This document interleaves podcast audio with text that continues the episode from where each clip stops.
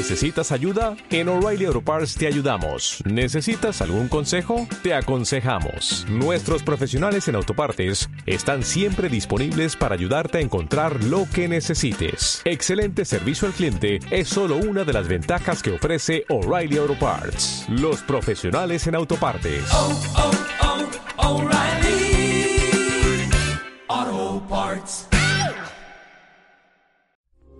Esta es una producción de Grupo Fórmula. Encuentra más contenido como este en radioformula.mx.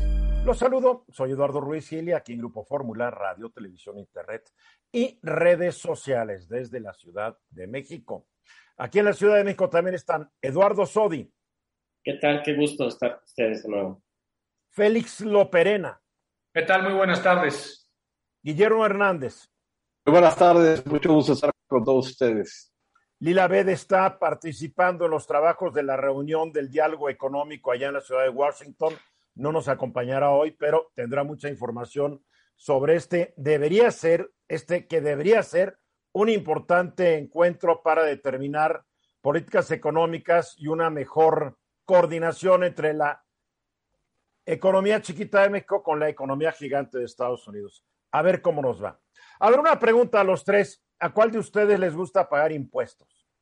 A ninguno, a nadie, a nadie. ¿Quiénes de ustedes no pagan impuestos? No, pues todos los ojalá recibiéramos, ojalá recibiéramos los, los, servicios por los que pagamos impuestos. Bien, Exacto. A mí, a mí, no me gusta pagar impuestos, pero los pago. Y, y, les voy a decir por qué no los pago. Bueno, ¿por qué sí los pago? Porque no tengo ningún beneficio a cambio de hacerlo. Ya iban algunas cosas que yo nunca he recibido por mis impuestos. Ni educación de calidad, ni servicios médicos adecuados, ni seguridad pública que minimice las probabilidades de que mi persona y mis bienes no sean perjudicados por la delincuencia, ni servicios públicos dignos, ni una infraestructura pública que permita vivir mi vida sin tantas complicaciones, ni un medio ambiente limpio, ni una burocracia honesta y eficiente, ni un sistema de impartición de justicia adecuado, entre muchas otras cosas. Y yo creo que no estoy solo eh, con ustedes y con mucha gente que nos ve y nos escucha.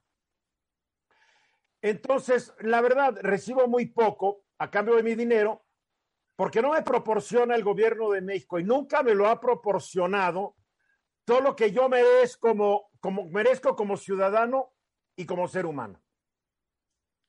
Ahora bien, el gobierno presentó ayer, el gobierno del presidente López Obrador, presentó ayer ante el Congreso de la Unión el famoso paquete económico 2022, que incluye los criterios generales de política económica, la iniciativa de ley de ingresos de la federación y el proyecto de presupuesto de ingresos de la federación.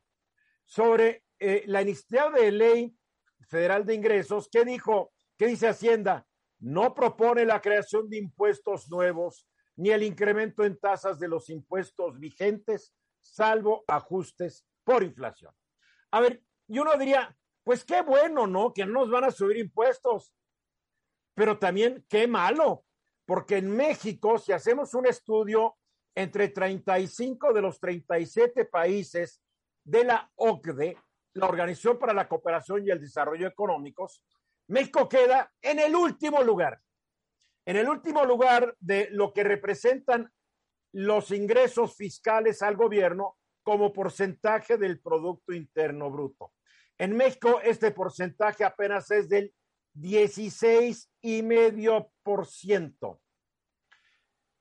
Entonces me pregunto, ¿Algún día tendremos los servicios médicos que nos ha prometido el presidente cuando estaba en su campaña electoral? ¿Se acuerdan que íbamos a tener servicios médicos como los de Noruega, Dinamarca, Suecia o Finlandia, estos cuatro países nórdicos? Y todos dijimos, qué buena onda. La verdad yo dije, qué padre, hasta me emocioné, dije, buena onda. Bien, el problema, el problema es que no hay dinero. Veamos, en Dinamarca, los ingresos fiscales como porcentaje del PIB son el 46.3%. En Suecia el 42.9, en Finlandia el 42.2 y en Noruega el 39.9. Obviamente, mucho más que el ridículo 16,5% que es en México. Pero entonces me pongo a ver, a ver, en, Dinamarca, en Suecia, en Noruega, no solamente tiene servicios médicos de calidad, las universidades son gratuitas. Si te mueres, hasta el ataúd ya te lo regalan. Y cuando naces, hasta la cuna, los pañales y el biberón están incluidos. No pagas un centavo. Y digo esto porque hay una persona conocida por mí, me manda una lista de lo que le están pidiendo en la escuela de su hijo, donde en México no olvidar, la educación es gratuita, le están diciendo que gaste centenas de pesos en gel, en jabón, en esto y en aquello, cuando supuestamente el gobierno de los Estados Unidos mexicanos se lo iba a mandar a cada escuela. Bien, entonces, en México no hay un ingreso fiscal suficiente. ¿Cómo están los otros países de la OCDE? Únicamente, además de estos países, Suecia, Finlandia y Dinamarca, que es más del 40%, también Francia está arriba con el 45.5, Bélgica con el 42.9 y Austria e Italia con el 42.4. Una anécdota. Hace años estaba yo en Francia, me sentí enfermo, estaba yo en un pueblito, llegué al consultorio del pueblo, me atendieron y el costo fue un euro, porque no era yo francés. Un euro. Entre arriba del 30% están los Países Bajos, Luxemburgo, Alemania, Grecia, Eslovenia, Islandia, Hungría, Polonia, República Checa, Portugal, la República Eslovaca, España, Canadá, Estonia, Reino Unido, Nueva Zelanda, Letonia, Israel y Lituania. Aquí mencioné a varios países que apenas hasta 1989 o 90 eran unos países subdesarrollados debajo de la bota soviética. Y México era libre desde 1821. De más del 20% lo vemos en Suiza, Corea del Sur, Estados Unidos, Turquía, Irlanda y Chile. En Colombia, que ocupa el lugar número 34 de los 35, es del 19.7%.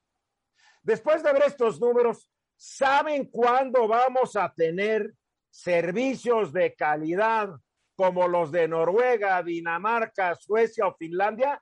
Nunca. Nunca. Nunca. Y nos seguiremos conformando con esta cosa irrisoria que se llama el INSABI, con el Seguro Social que nunca tiene los suficientes recursos ni el suficiente personal. En fin, ¿por qué no se atreve el presidente a subir impuestos? A ver, teme de que se lo roben en este sexenio donde ya no hay corrupción. O no quiere alborotar el gallinero para que Morena no pierda la presidencia en 2024. No sé cuál de las dos suene un poco más lógico, pero mal, mal, mal, porque esperábamos muchos que hubiera un aumento de impuestos, no porque nos guste pagarlos, porque el país no puede seguir como va, así de fácil. Félix. Fíjate, hay dos opciones, o subir los impuestos o ampliar la base recaudatoria, porque el 56.5% de los mexicanos se dedican a la economía informal y solo el 30 y, ¿qué? 35.5% de los mexicanos pagan impuestos. Y entonces, tu base, la base de, gente que paga impuestos es muy poca, es decir, y también, pues la informalidad no paga impuestos. Entonces, pero es que estamos... la informalidad existe porque no hay chambas, no hay empleo, estoy de, porque estoy la economía no, no, da para más. Pero es que la tampoco hay... crece 2% promedio durante no sé cuántos años. Pero tampoco hay planes para, para terminar con eso y, y, y, volver formales a los informales y entonces ir haciendo formal la economía. No hay planes, nunca los no ha habido. planes. Ni en este gobierno ni en ninguno de los anteriores. ¿Por qué? Pues porque, porque ahí, está, ahí, están los clientes, ¿no? Cierto. Entonces, el tema es que así Bien. no vamos a avanzar nunca. Bien. Guillermo. El tema, yo estoy totalmente de acuerdo con que hay que ampliar la base de, de, de contribución, que esa es parte de la solución. Pero en el tema de, de, de, estrictamente de la salud, como inicias este, ese, ese comentario, Eduardo, y, y, y, en la educación y en todo esto, yo creo que si eventualmente hubiera una ley que hiciera que los políticos y sus familiares tuvieran que pasar por los hospitales del IMSS, por las escuelas públicas forzosamente, se le pondría más atención a todo esto que está tan descuidado. Sí, porque tenemos una clase política que echa mucho rollo, pero bien apartados de la realidad. Los mismos hijos del presidente, si no estoy equivocado, van a escuelas particulares, a universidades privadas, nunca tocaron el sistema público como su papá sí lo tocó. Eh, Eduardo Sodi. Sí, eh, se supone que con la intención de estas propuestas, que seguramente pasarán sin moverse una coma, se pretende que se amplíe la base tributaria bajo el supuesto de la sencillez, porque ahora se está determinando que los impuestos se pagarán en base al monto salarial, al monto de tus ingresos, sin deducibles si quieres optar, ¿no? Hasta 3 millones de pesos. Hasta 3 millones de pesos, si tú tienes tales ingresos, dices, yo pago tanto, que es el 1, 2 o 2.5%, y no deduzco nada. Y esto... Vamos a ver, de eso vamos a hablar más tarde, pero la verdad, ni eso va a servir para llegar a un porcentaje importante del ingreso fiscal como porcentaje del Producto Interno Bruto. Estamos muy atrasados. Lo que nos va a costar llegar al 20%. Años. A ver la, la decisión de la Suprema Corte de declarar inconstitucional el castigo contra el aborto. ¿Cómo queda esto, mi estimado Eduardo Sodi? Porque la Suprema Corte dice no se puede castigar a una mujer por haber abortado a quien la haya ayudado, etcétera, etcétera. Pero creo que todo es necesario que se cambien las leyes en, en un bolón de estados, ¿no? Sí, sí, toca yo. La, la resolución de la Corte tiene aspectos eh, trascendentales porque al ser una decisión tomada por más de ocho ministros, esta se vuelve obligatoria para todos los órganos jurisdiccionales. De aquí la tomaron diez ministros. Fueron diez, más, sí, uno de ellos no se encontró en la sesión. Entonces, es una resolución de diez ministros, pero es una resolución por unanimidad. Bien. Aquí lo interesante es que eh, dentro de los puntos que se hablaron en la sesión, es que no se estaba otorgando un derecho al aborto de ninguna forma, sino que se analizó los derechos de la mujer para decidir sobre su propia vida, sobre su propio desarrollo, sobre su propio cuerpo. Y evitar con ello que el Estado tenga una, llamemos, paternidad respecto de no te tengo por qué yo he estado decir qué hacer o qué no hacer con tu cuerpo, eres libre. O sea, una tutela del, del, Estado sobre una mujer. Así es, que eso implicaba la criminalización del aborto. Debemos entender que no nada más es para la mujer que decide eh, practicarse un aborto por las razones que ella tenga, sino también para quien que la auxilie cuando ella voluntariamente decide esta situación. O sea, esto no nada más va a ayudar a, aquellas mujeres que han tomado esta decisión, sino también a los auxiliares, o sea, a los médicos, a las parteras o los asistentes. ¿no? que la lleven el, a la que la lleven el coche, a quien sea. Así es. Ahora, aquí es trascendente un punto, y he escuchado muchas opiniones en el sentido de que ya por esta decisión de la Corte van a salir todas las mujeres que están en proceso, sancionadas, en definitiva, por estos delitos. Pero, a ver, la Corte estableció un término de retroactividad. O sea, la Corte determinó que no va a ser retroactivo. La Corte establece que la retroactividad es a partir de la presentación de la acción de inconstitucionalidad y hasta que se resuelve y en lo futuro, desde luego. ¿Qué es lo que debe suceder? Al establecerse que este delito, esta hipótesis criminal, atenta contra los derechos humanos de la mujer, entonces es necesario, primero, que las legislaturas modifiquen sus leyes penales y ya descriminalicen, despenalicen esta conducta, número uno. Pero ¿qué va a suceder? Bueno, los jueces en los que tengan un proceso abierto o los jueces a los que un fiscal les pida que se llame a declarar a alguna mujer o auxiliar por esta eh, conducta que pudiera considerarse delictiva en su momento. y en su caso que las vinculen a proceso, los jueces con esta resolución de la Corte van a negar estas peticiones. Y en aquellos casos en donde hay un procedimiento que se esté llevando a cabo en estos momentos, es probable que se empiecen a promover incidencias, incidentes peticiones, para que en, en el protección a los derechos humanos de las mujeres puedan sobreseerse estos procedimientos. ¿sí? Y este es el quid, este es el punto más interesante. Obviamente. A ver, una pregunta. Se me hace muy injusto que mujeres que hoy están en la cárcel por algo que se declara que no debería ser, sigan presas. Bueno, ahí lo que va a suceder, estoy seguro, es que también se van a iniciar procedimientos que en principio probablemente puedan negarse, aunque, en, en, insisto, en un acato a los derechos humanos, a la progresividad de estos que nuestra Constitución lo establece, van a empezar a venir las resoluciones de liberación, desde luego, y de sobrecimiento, es decir, de conclusión anticipada de un, de un juicio, de un procedimiento para aquellas que estén ya ahorita con esta situación. Lo también que es trascendente es que esta resolución va a ayudar a todas aquellas mujeres que antes lo hacían en la clandestinidad. Claro, claro. Eh, y bueno, y además tomaban las decisiones muchas veces después de mucho tiempo, después de analizarlo, porque además teníamos este prejuicio que es discriminatorio hacia la mujer en cuanto a que la mujer debe de ser mamá y por lo tal, si está embarazada, no puede ella decidir sobre su cuerpo, ¿no? son, son ideas muy superadas, pero a ver, entonces, tienen que cambiar sus constituciones los estados eh, donde no la hayan cambiado. Que yo sepa, además, la Ciudad de México y Oaxaca son las que permiten que una mujer, sin dar razón ni explicación, pueda someterse a un aborto, creo que dentro de las 12 primeras semanas de embarazo. Sí, Cada, cada, cada estado lo que debe de reformar son sus códigos penales, ¿sí? Los códigos penales de cada estado.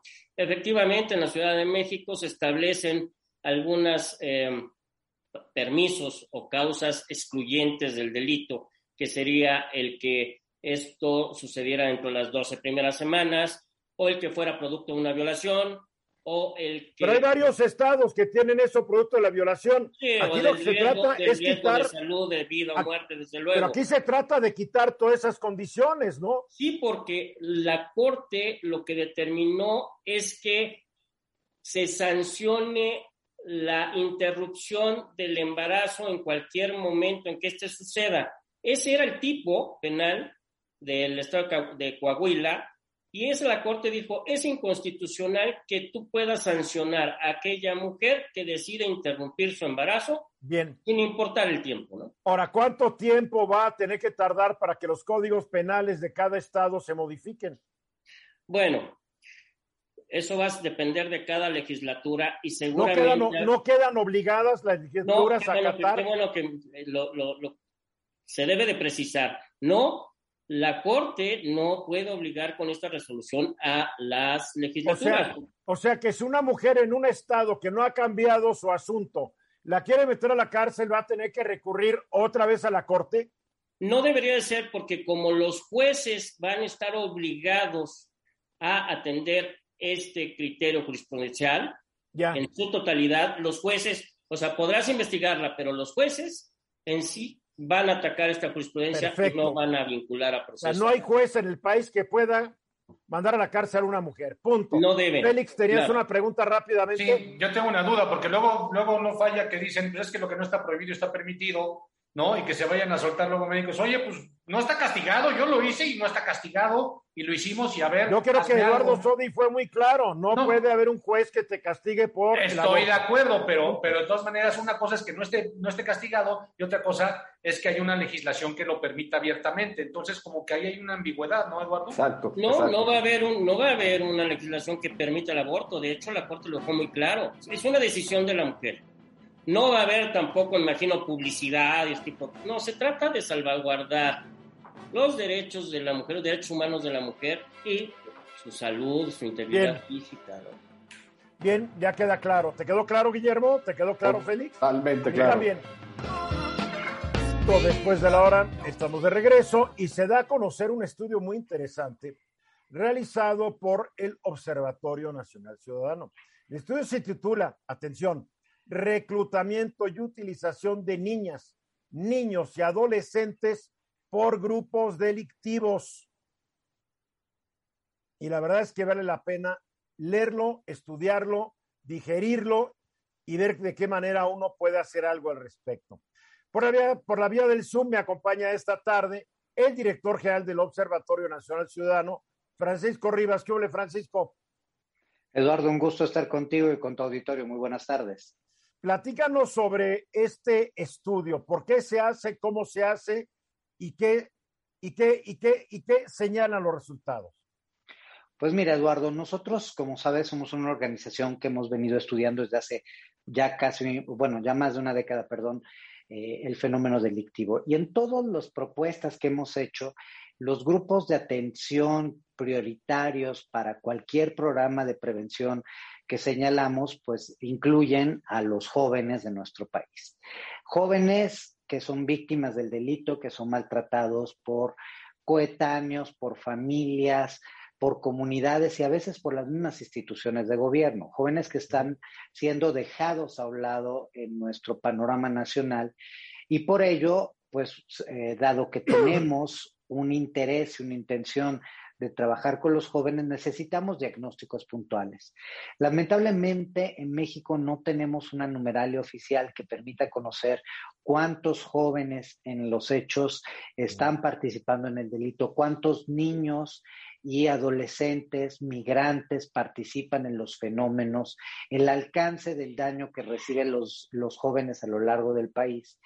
Y en ese sentido, pues sí tenemos algunas estimaciones. Nosotros en el Observatorio Nacional Ciudadano desarrollamos un modelo que nos permite entender que entre 145 y 250 mil niños, niñas y adolescentes se encuentran en una condición de riesgo de ser cooptados, de ser reclutados por la delincuencia y la delincuencia incluye evidentemente a la delincuencia organizada, a las familias delictuales, como a las bandas y a los pequeños grupos de delincuentes y pandillas a nivel local. Ahora, ¿cómo llegan a ese número? Porque entre 150 mil y 250 mil, vamos a decir es un, hay un mundo de diferencia. ¿Cómo determinan esa cantidad? Pues mira, lo que se hizo fue precisamente analizar la situación de jóvenes en conflicto con la ley, es decir, aquellos que jóvenes que ya están involucrados, la presencia de grupos delictivos en el territorio, la presencia de jóvenes en situación marginal, la presencia de jóvenes que no eh, están ni estudiando ni trabajando dentro del sector formal, y a partir de ahí se hace una estimación. Evidentemente las estimaciones eh, tienen fallas, todas las estimaciones tienen potenciales fallas, pero este es el número más conservador al que llegamos conforme a la metodología. Y yo invito de, antemano a todo el auditorio a que se meta. Ahí se encuentra no solo la explicación de cómo se llegó a esta numeralia, a cómo se estableció esta eh, metodología, que ha sido utilizada en otros países. De hecho, es una metodología que también se ha utilizado en otros países para estimar a la juventud involucrada en la delincuencia de la juventud en condiciones de riesgo. Se toman, insisto, varias variables que tienen que ver con pobreza, con su desarrollo, con eh, falta de oportunidades para los jóvenes, porque son un conjunto de factores los que hacen que un joven se involucre o no en el crimen. A veces el crimen en nuestro país es la única salida que tienen los jóvenes para salir de la marginación, para, para evitar la pobreza, para evitar el abandono de las instituciones. Tú mencionaste que para llegar a este número también analizan o tratan de calcular cuántos jóvenes o niños están dentro ya de la delincuencia. ¿Cuál es ese número? Pues mira, de nuevo son estimaciones, no tenemos los datos concretos, porque evidentemente, eh, por ejemplo, cuando hablas de jóvenes en conflicto con la ley, estás hablando de aquellos que están dentro de alguna parte del sistema eh, de reinserción social, que lo que busca es precisamente identificar a los jóvenes que han cometido, o más bien captar a los jóvenes que han cometido un delito y que purguen una sentencia conforme a su condición de menores de edad. O sea, obviamente, el primer cálculo es niños que están en la cárcel de menores. Exactamente, en, penales de menores. Y ahí pues tenemos números que lamentablemente también no son tan claros. Eh, las fuentes eh, estadísticas oficiales no te dan un número exacto y de fuente a fuente varían mucho, porque tenemos pues precisamente aquellas que están dentro de lo local, aquellas, aquellos jóvenes que ya están involucrados en lo federal y que han cometido delitos graves como es precisamente el homicidio, el sicariato o algún tipo de, delito grave.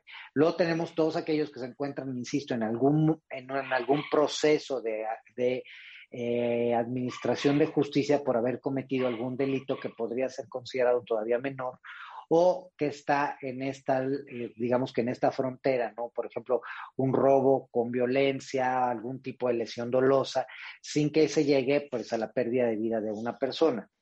Y aquí tenemos números, insisto, también muy diferentes que nos hablan eh, de centenares de miles y hay una diferencia aproximada entre este, 200 mil según la fuente que estemos leyendo que nos dice pues más o menos cómo está en este tema de, los jóvenes en conflicto con la ley.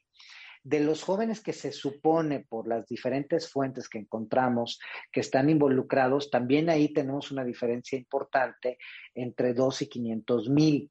Eh, pero de nuevo, son fuentes que estiman, no son fuentes que te, que te permiten conocer a detalle el número de jóvenes involucrados en este momento eh, ya ah, eh, en algún nivel. Porque, ¿qué, ¿qué, pasa con los jóvenes? Tú tienes jóvenes que están siendo eh, cooptados por el grupo de delincuencia organizada para ser halcones. Tú tienes aquellos, halcones, ¿sí? sí, no siempre empiezan igual. ¿eh? Fíjate que ahí también hay como una detección, sobre todo en temas de delincuencia organizada. En temas de bandas o de familias delictuales es un poco diferente. Pero en el caso de la delincuencia organizada, sí hay un ejercicio por identificar las características del joven. Por ejemplo, muchos están involucrados en la distribución local de drogas.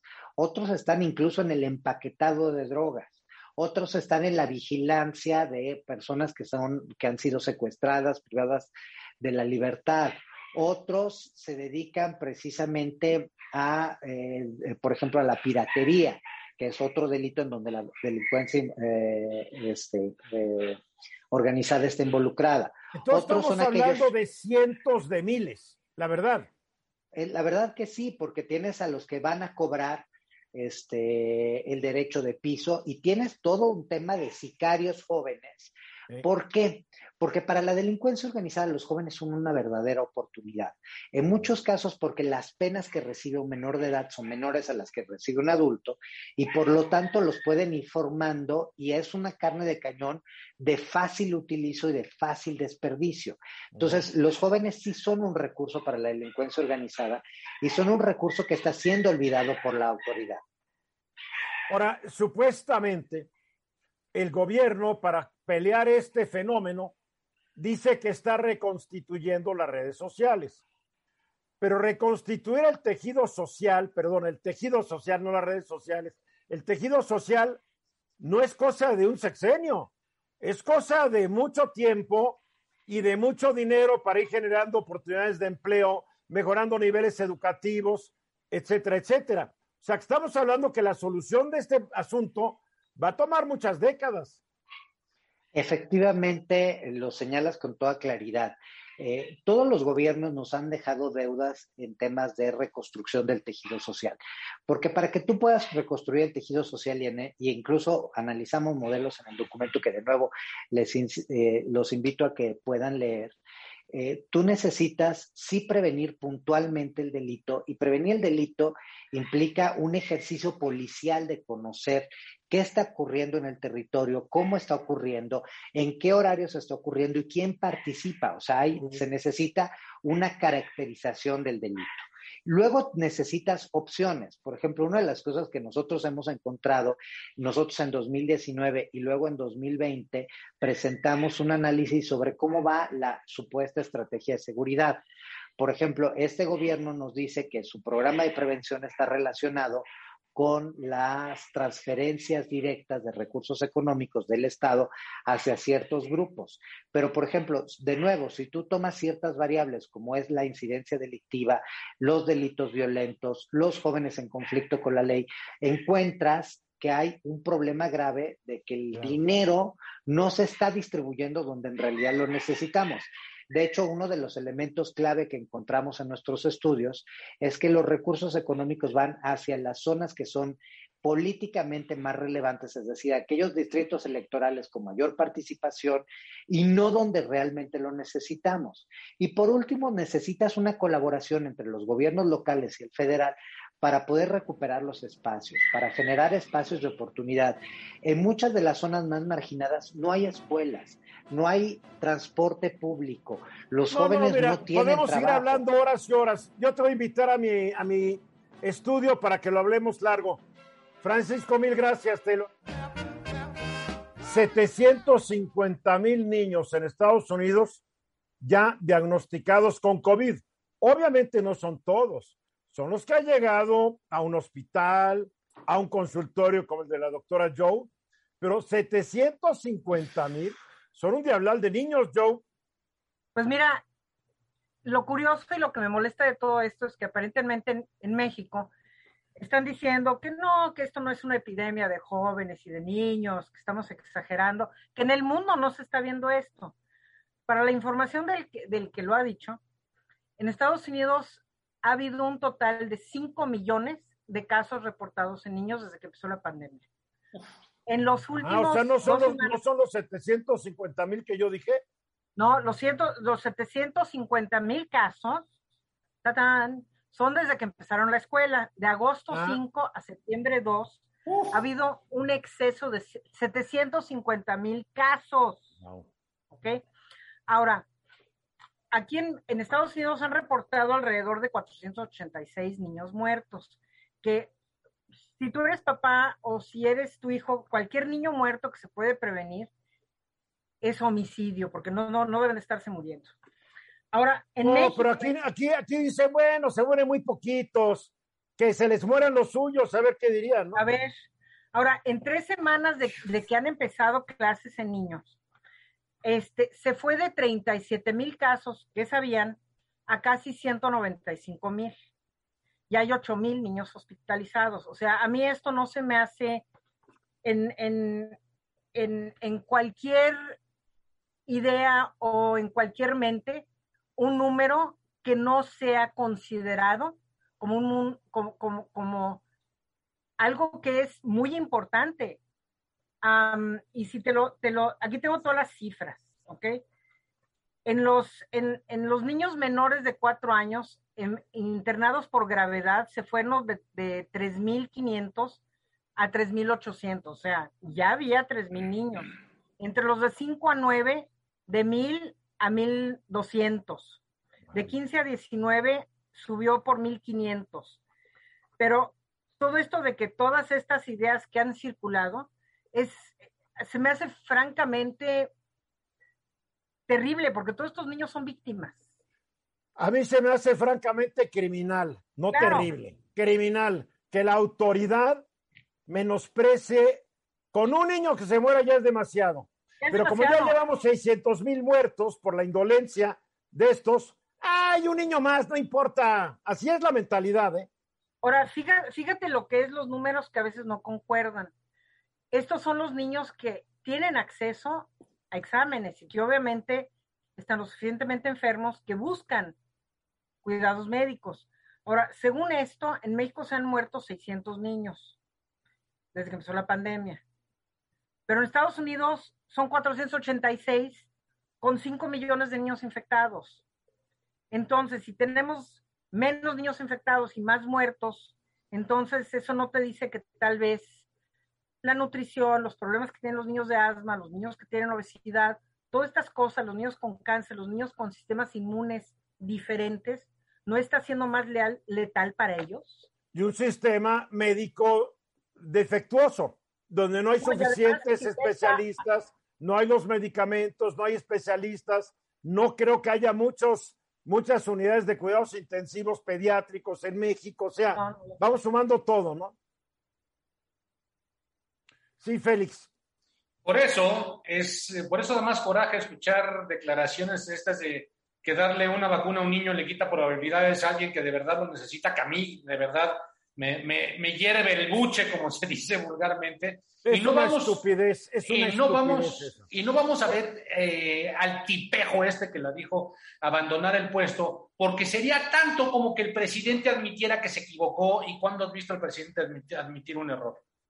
Bueno, pues ahí, por ahí se está comentando que ya se quiere ir el, el, el susodicho mediocre, pero que no lo dejan porque sería precisamente aceptar que se equivocaron. Pues, No lo sé. Son rumores, rumores, rumores. Eduardo Sodi, tu- no, tu no tienes tu micrófono. micrófono prendido, Eduardo. Yo, una duda. Eh, entiendo la gravedad, lo más terrible que le puede pasar a alguien es la muerte y a los papás la muerte de un hijo.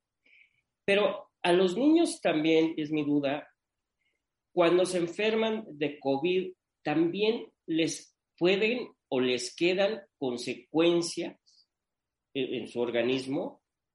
Pues mira, los números que están saliendo son muy parecidos a los, a los de adultos, que tal vez 20 a 30% de estos chicos van a quedar con una o más secuelas a un tiempo que nadie sabe cuándo se puede acabar. Ahora, para, para, para echarles porras a los niños, los niños también tienen un sistema inmune innato que es muy fuerte. Entonces, si ves menos niños que se mueran, yo creo que aquí el punto es exactamente lo que tú dices.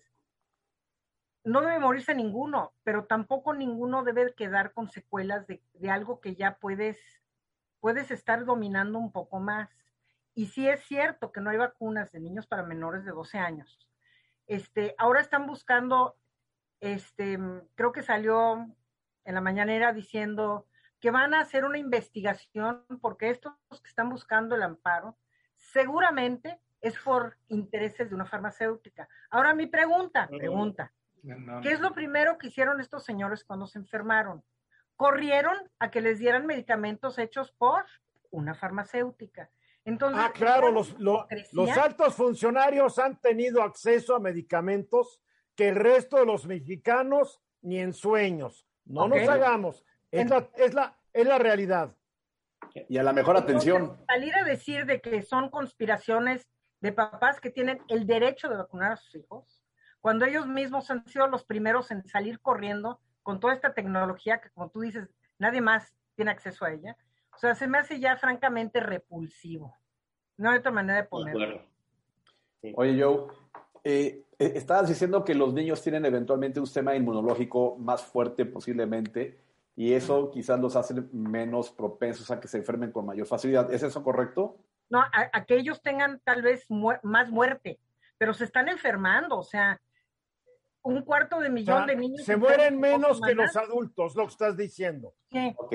Ahora, en, en- en el sentido de, de- de- de, por ejemplo, a- a- algo que les ayude como, no sé, vitamina C, todo eso que eventualmente ha- has comentado, ta- eh, eh, imagino que evidentemente les aplica a ellos. ¿En qué, en, en qué medida de vitamina C, en qué medida de, de algo, algo que les puede ayudar para tener o reforzar Mira, yo, yo creo que las medidas fuera de, de- mira, no puedes cambiar nutrición de Nos quedan seis segundos.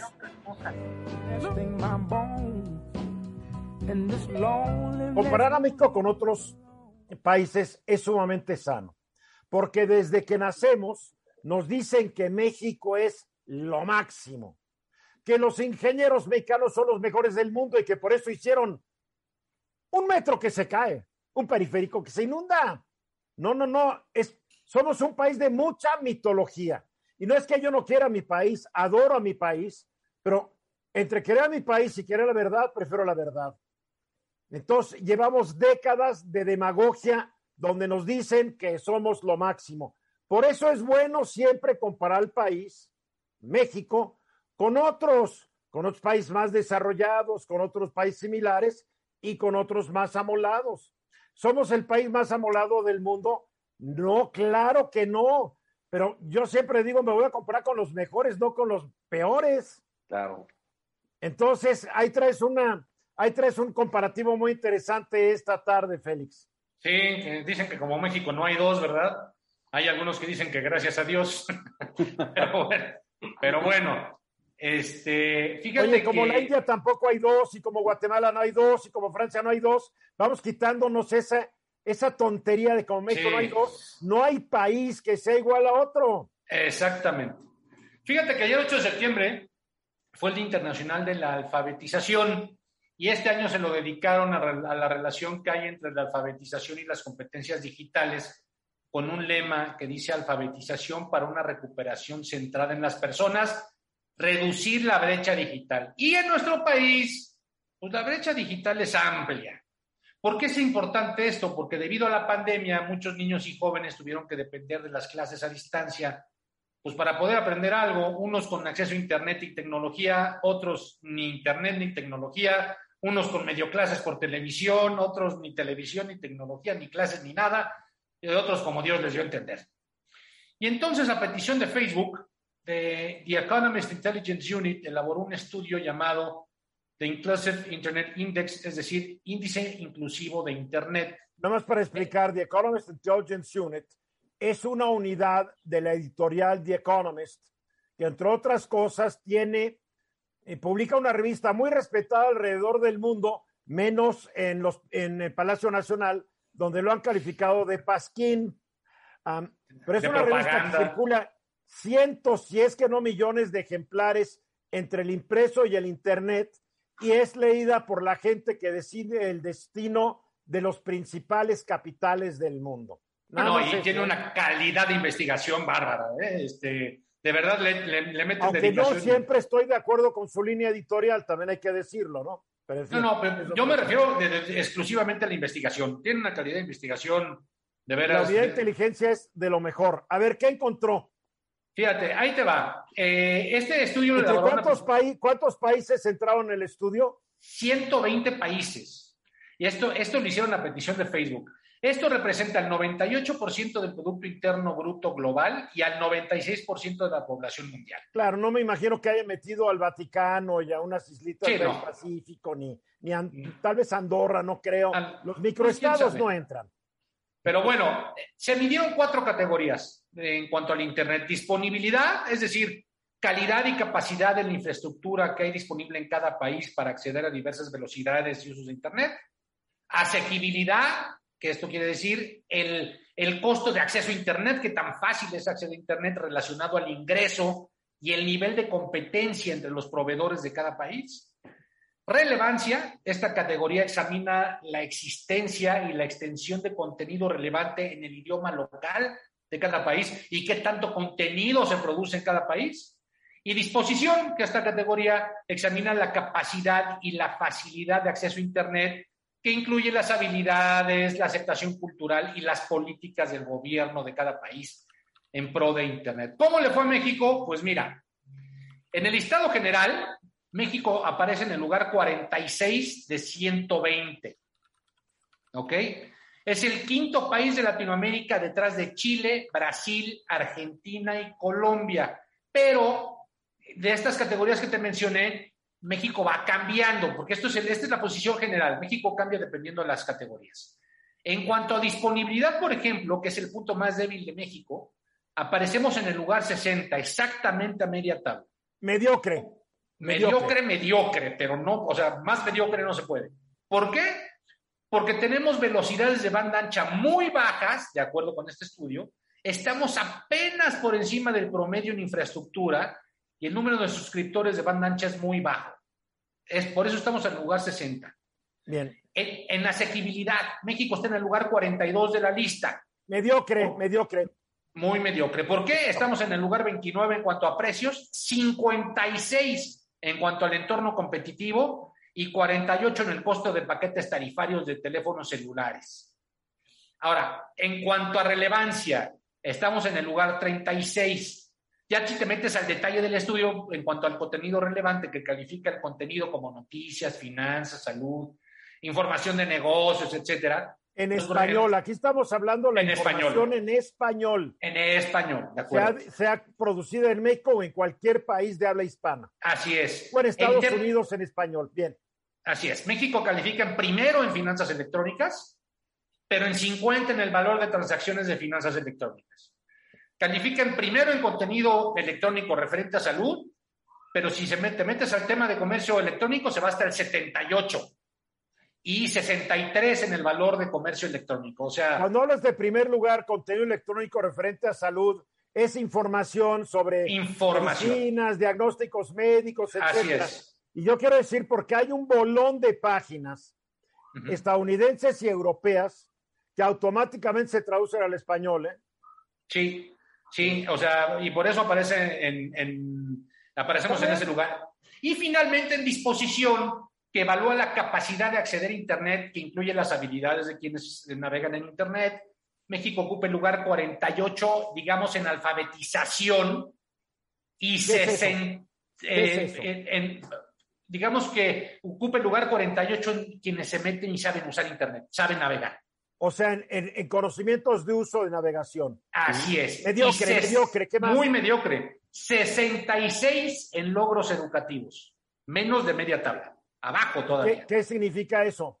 Es decir, que pues no, no, nuestros niños y jóvenes realmente no saben explotar Internet, no saben usarlo para aprender. O sea, que no es un buen, todavía no es un instrumento de aprendizaje fuerte.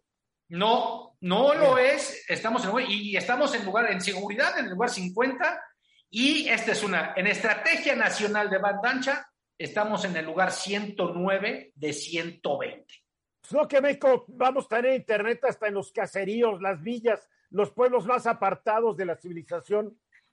Pues como no sea como los pico, picapiedra que los pterodáctilos anden rebotando la señal, no sé cómo le vamos a hacer. Nos ¿no? O sea, mintieron, nos mintieron. 109 de 120. Ese es, ese es Ahí el están los estudio de datos. Ahí están los datos. Son números. números.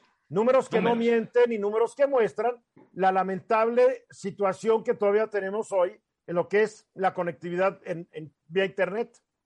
¿no? Guillermo. Y lejos, Oye, Félix, ¿y hay alguna referencia de, de- de si en, en- en los últimos años hemos subido, bajado, cómo se ha comportado México? Y bueno, a- a- antes de eso también déjame comentarte, este es un fiel reflejo de cómo nos ha costado trabajo salir adelante dentro de este momento de la pandemia porque no tenemos desarrolladas las habilidades para todo esto. ¿Estás de ni la acuerdo? infraestructura, Ni la también- infraestructura, ni la política, ni la infraestructura, ni, es decir, es, es que este estudio te habla de todo, de política, de infraestructura, de educación, de, ese, es, ese es lo importante de este estudio. No te habla solo de que no lo sepan usar o de que no estás llegando a la población en general. Te habla de que no hay infraestructura, de que no hay educación, de que no hay alcance, de que no hay políticas, de que no hay...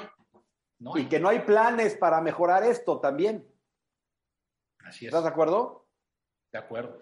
Y con la crisis económica que todavía estamos viviendo, a pesar que estamos creciendo este año y vamos a crecer menos rápidamente el año que entra, pues todo esto está en el quemador de atrás de la estufa. Así es. Claro. Sí, Eduardo Sodi, nos queda menos de un minuto. Sí, Félix, esto es eh, parte del gobierno, pero parte también de la iniciativa privada, ¿no? Eh, Sí, de la- de la inversión de las- altas y las velocidades que tenemos, eh, realmente la, la, la industria de telecomunicaciones no nos está dando el servicio que pudiera ser. Pero ¿no? la banda ancha que tenemos, acuérdate que es una banda ancha que licita el gobierno y que, que otorga el gobierno y que la infraestructura sí la pone en la iniciativa privada, pero, pero es, son, son, son cosas que también tiene ahí que meterle el gobierno, o sea, no y solo iniciativa privada. presupuesto en educación para que los niños puedan tener acceso a los equipos, acceso y el, el sistema necesario para Mira, estamos muy bajo en banda ancha y mientras no haya banda ancha, realmente el Internet sirve para mandar correos electrónicos y el WhatsApp. Faltan 13 para la hora, me da mucho gusto darle nuevamente la bienvenida al programa a Fernando Cler.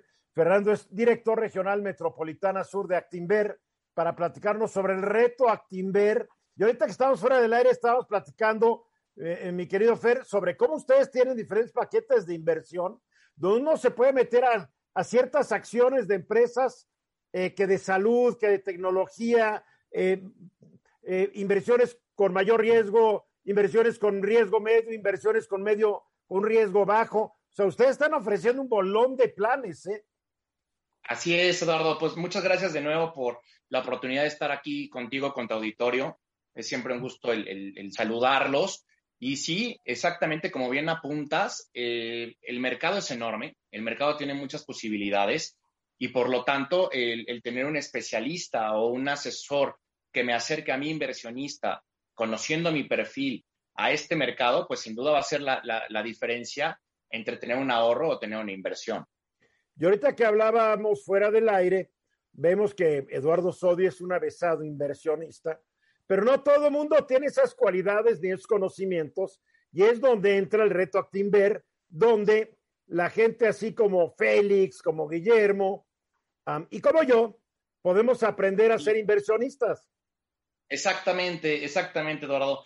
Digo, lo hemos platicado en anteriores ocasiones, encantado de la vida, por si alguien no lo había escuchado o no ha quedado a lo mejor eh, todavía convencido, pues tener esta oportunidad de volvernos a acercar al público, ¿no? El reto Actinver es una experiencia de aprendizaje financiero, como bien apuntas. Eh, parte de tres premisas importantes. La primera, que para mí es la más importante, es el aprendizaje, exactamente, ¿no? Esto que acabas de comentar. Tenemos, pues, muchos cursos en línea, están impartidos por especialistas, tanto de Actinver como de la Bolsa Mexicana de Valores, de las empresas que tenemos invitadas. Estos cursos son 100% incluyentes, porque yo puedo ser Félix o puedo ser Eduardo y a lo mejor va a ser diferente el, el conocimiento que yo tenga previo, ¿no? Los cursos se adaptan a mi nivel de conocimiento y desde ahí eh, nos reanuda, digamos, o, tomamos como base el, conocimiento que hoy ya tenga y lo vamos a exponenciar. Ahora hay cursos, la verdad, de, muy interesantes. Uno de ellos es Millennials. Es una, es una cultura en, en mercadotecnia, ¿eh? ya es un, un, hábito de consumo muy diferenciado, muy segmentado. Hay, hay incluso empresas o fondos de inversión que están diseñados para ellos, para sus para sus consumos en redes sociales, en tecnología. Eh, y a mí uno de los que más me gusta como, como papá que soy, ¿no? Es la enseñanza a, los hijos. Yo creo que esto parte desde, desde la escuela básica, deberíamos de tener presente. Al final del día, yo sea financiero o no, debo de estar empapado de este mundo, ¿no? Ese es un par de ejemplos de todos los cursos que podemos tener acceso a través de Reto Actinver sin ningún problema. Y una vez que yo cumpla con este aprendizaje, viene la segunda premisa, que es el competir. Oye, yo tenía un curso, un conocimiento previo o acabo de adquirir uno nuevo, quiero ver qué tanto alcance puede tener implementando este conocimiento. Y eso es la, competencia, ¿no? En esta competencia tenemos un simulador padrísimo. Eh, contamos con un capital virtual, un millón de pesos, el cual voy a poder comprar y vender acciones con las que estamos platicando fuera del aire que bien comentas, ver cómo nos va en ese periodo de tiempo y al final, evidentemente, como toda competencia, pues voy a buscar la victoria, ¿no? Los primeros lugares tienen unos premios muy atractivos. El primer lugar son hasta 500 mil pesos. En total tenemos más de 2 millones de, pesos a, repartir. Esto para mí es una cereza en el pastel. Al final lo importante es darme la oportunidad de acercarme a un mundo que a lo mejor no me he dado la oportunidad previo, ¿no? Y como comenta, dime. el simulador de ustedes es similar a los programas que los inversionistas clientes de ustedes van utilizando para ver cómo van sus inversiones? Exactamente, el simulador va a replicar en tiempo real el precio de las acciones. Es decir, si yo realmente hubiera invertido ese capital en esas acciones, ¿cómo me hubiera ido en la vida real? Ahora, un dato muy importante, Eduardo, hace 12 meses estábamos aquí contigo y estábamos invitando al público a participar.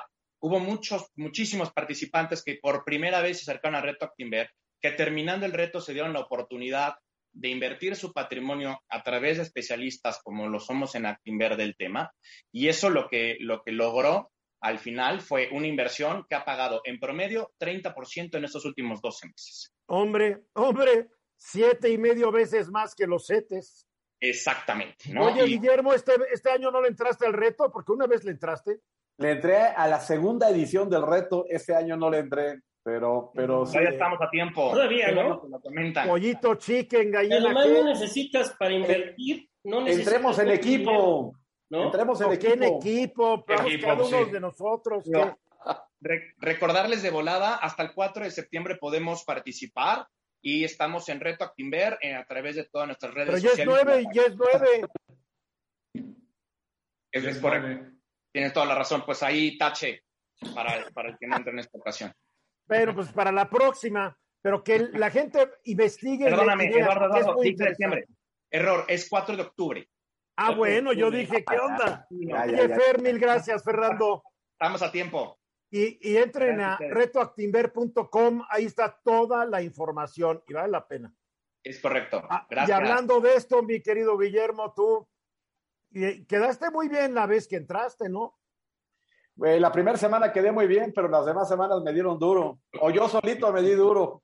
No, qué caray. Entonces tú no eres un millonario al ataque. Yo no soy de ese tipo de personas todavía, pero ya hay, hay en la calle algunos que están haciendo cosas extraordinarias. A ver. Sin duda. Fíjate que, que bueno, ya hemos eh, oído hablar de, de, mucha gente, muchos millonarios que están haciendo eh, proyectos interesantes, pero se, cada vez se lanzan al ruedo y a la aventura de desarrollar cosas que son fuera de lo que estamos acostumbrados a escuchar, eh, personas nuevas. Solamente hay que ver, de los últimos que han dado de qué hablar es Jeff Bezos, que tiene Amazon, Blue Origin, The Washington Post, y acaba de invertir en una empresa que se llama Altos Labs. Esta empresa tiene una característica muy particular. Están buscando la juventud perenne, que, que la, el tema del envejecimiento llegue lo más tarde posible. ¿sí? Es, nos recuerda la fuente de la eterna juventud. Bueno, ahí está Jeff Bezos pegándole. Por otro bueno, lado. se te olvidó que Jeff Bezos también tiene Whole Foods. Bueno, tiene, tiene, tiene muchísimas. La cadena más grande de supermercados de comida natural. Tiene muchísimas más. Aquí nada ¿Tiene más. el Washington Post. Sí, ese sí lo dije, ese sí lo dije. El Washington Post tiene Alexa. ¿Será que no entendí tu acento? Oh, sorry about that. Luego, Elon Musk ahora ha hecho muchas cosas interesantes.